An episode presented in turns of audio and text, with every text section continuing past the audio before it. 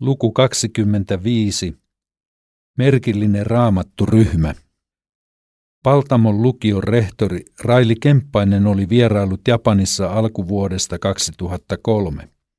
Tapasin häntä hiukan ennen Japaniin lähtöämme, jolloin Raili kertoi innostuneena tapaamisestaan japanilaismiesten raamatturyhmän kanssa. Hän totesi arvoituksellisesti – ette tiedä, mikä teitä on odottamassa Ananissa. Olimme todellakin aivan tietämättömiä, kun emme olleet keneltäkään kuulleet mitään yksityiskohtia. Kesällä kohtasimme Ananissa tämän mielenkiintoisen Seiso Discussion-ryhmän. Raamattu on japaniksi Seiso, pyhät kirjoitukset, englannin sana discussion merkitsee keskustelua. Suomeksi olemme kutsuneet ryhmää raamattukeskusteluryhmäksi, mikä on ihan kauhea sanahirviö. Tämä ryhmä alkoi kokoontua viime vuosituhannella 90-luvun alkuvuosina japanilaisen pastori Makito Masakin johdolla. Hänen siirryttyään Tokusimasta KBn ryhmää ovat vetäneet suomalaiset lähetit vuorollaan. Meitä ennen vastuuta kantoivat Mirja ja Arto Hukari. Ryhmä kokoontuu kerran kuussa lauantaisin. Ryhmän sielu on ollut Yasuhiro Tojosu, arvostettu patenttiasiamies ja keksijä. Hän on ollut vuosia syvästi kiinnostunut raamatusta ja on halunnut opiskella sitä.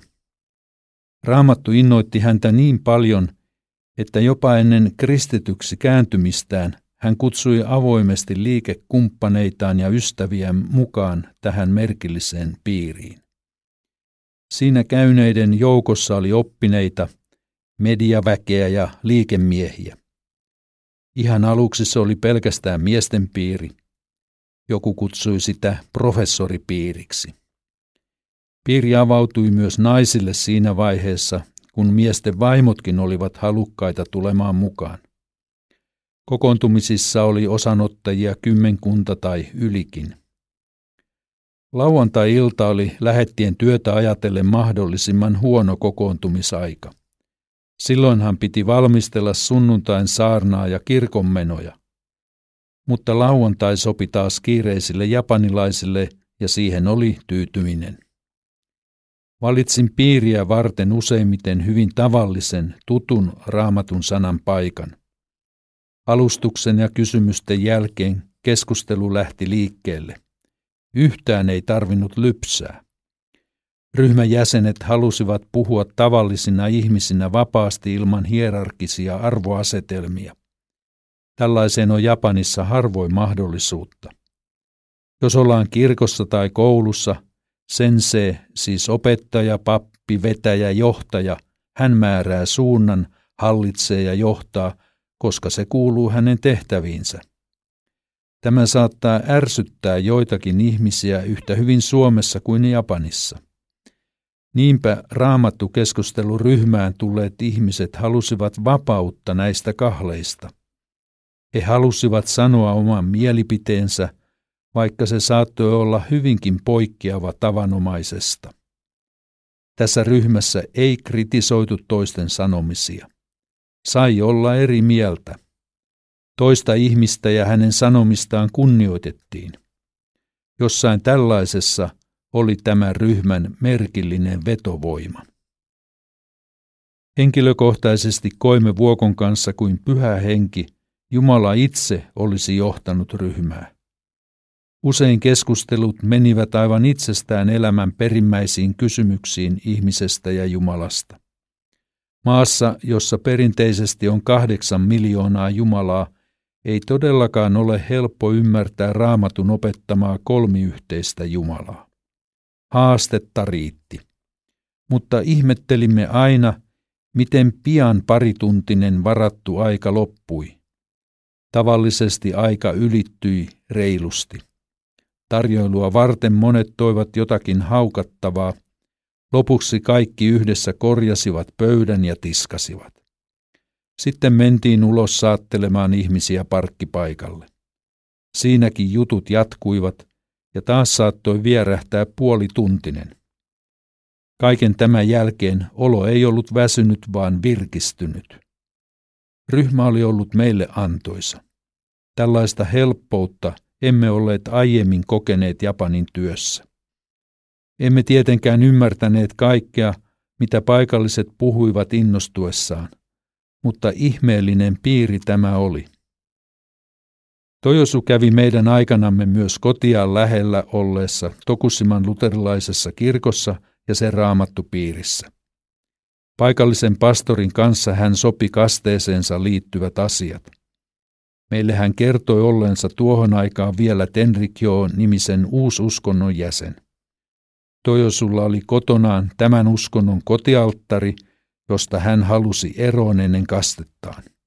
Se järjestyi helposti, kun joku uskonnon vastuuhenkilö oli käymässä hänen kotonaan ja Tojosu saattoi toistaiseksi jättää alttarin Tenrikjon haltuun. Toinen keskeinen vaikuttaja tässä ryhmässä on Tetsuya Fujimura, joka toimii professorina parissakin yliopistossa ja on väitellyt leukaluusta. Hän ei ole hammaslääketieteen, vaan tekniikan tohtori. Fujimuran perhe on innostunut Suomesta. He ovat käyneet maassamme lähes parikymmentä kertaa, melkein aina joulun ja uuden vuoden välissä. He ovat silloin vuokranneet mökin Kittilän raattamasta ja viettäneet siellä joitakin päiviä. He pitävät Suomen hiljaisuudesta, Lapin kaamoksesta, revontulien kuvaamisesta ja viime vuosina myös Jumalan palveluksista paikallisessa kirkossa. Vaikka suomen kielen taitoa heillä ei olekaan. Pusimura ja hänen vaimonsa Harumi – kävivät vuosia ja taas vuosia raamattu keskusteluryhmässä ennen kuin he vakuuttuivat raamatun totuudesta. Uskonpuhdistuksen johtavat periaatteet, yksin armo, yksin usko, yksi raamattu, olivat tälle professorille suuria löytöjä. Pariskunta kastettiin keväällä 2007 ja molemmat jo aikuistuneet lapset neljä vuotta myöhemmin. Ananin jaksomme aikana ryhmässä kävi aivan uusiakin ihmisiä, joista Fukuokan pariskunta jäi siihen pysyvästi mukaan. Mies on maansiirtoliikkeen omistaja, joka Tojosun kutsusta tuli ryhmään mukaan. Möreääninen herra valitteli joskus alkuaikoina, ettei voinut ottaa sakea riisiviinaa, kun piti lähteä ajelemaan Ananiin asti raamatusta keskustelemaan. Kukaan ryhmässä ei sitä paheksunut, vaan kaikki lähinnä nauroivat Fukuokan tunnustukselle. Jumalan kutsuva työ johti heidätkin kasteelle hiukan Fujimuran pariskuntaa myöhemmin. Ensimmäisen kosketuksen kristinuskoon Fukuokan pariskunta sai lastensa ja lastenlastensa kautta, jotka kävivät mukana Tokussiman anglikaaniseurakunnan toiminnassa. Käydessään Ananissa ryhmän jäsenet huomasivat, että kirkkomme valoristin valo oli pimentynyt taifuunien aikana. Se antoi heidän mielestään huonon todistuksen ympäristönsä. Siksipä he neuvottelivat ensin keskenään, sitten erään isoäidin ja asiantuntijaliikkeen kanssa, eikä aikaakaan, kun kirkkorakennus sai ristiinsä uuden valojärjestelmän. Laskua en koskaan nähnyt. Samoin muutettuamme Nissinomiaan – Tämän ryhmän jäsenet keräsivät keskuudestaan huomattavan summan tukea Nisnomian seurakunnan kirkkohankkeen hyväksi. Jumalan ennättävä armo on ollut olemassa jo kauan ennen näiden ihmisten kokemusta pelastuksesta ja on tehnyt mahdolliseksi sen, että usko on syntynyt sanan kautta heidän sydämissään. Kyseessä on niin suuri muutos japanilaisen elämässä, että me emme voi sitä suomalaisina ymmärtää. Siksi he tarvitsevat aivan erityistä Jumalalta tulevaa voimaa voidakseen löytää oman paikkansa japanilaisen seurakunnan keskellä. Ja seurakunnalta vaaditaan myös rakkautta ja kärsivällisyyttä ottaa vastaan tällaisia uusia jäseniä.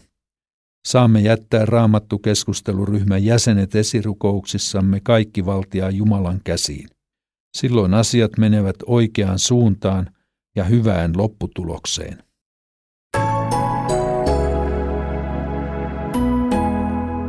Kustannus Oy Uuden tien äänikirja Japani yllättää yhä uudelleen kirjoittanut ja lukenut Seppo Vänskä.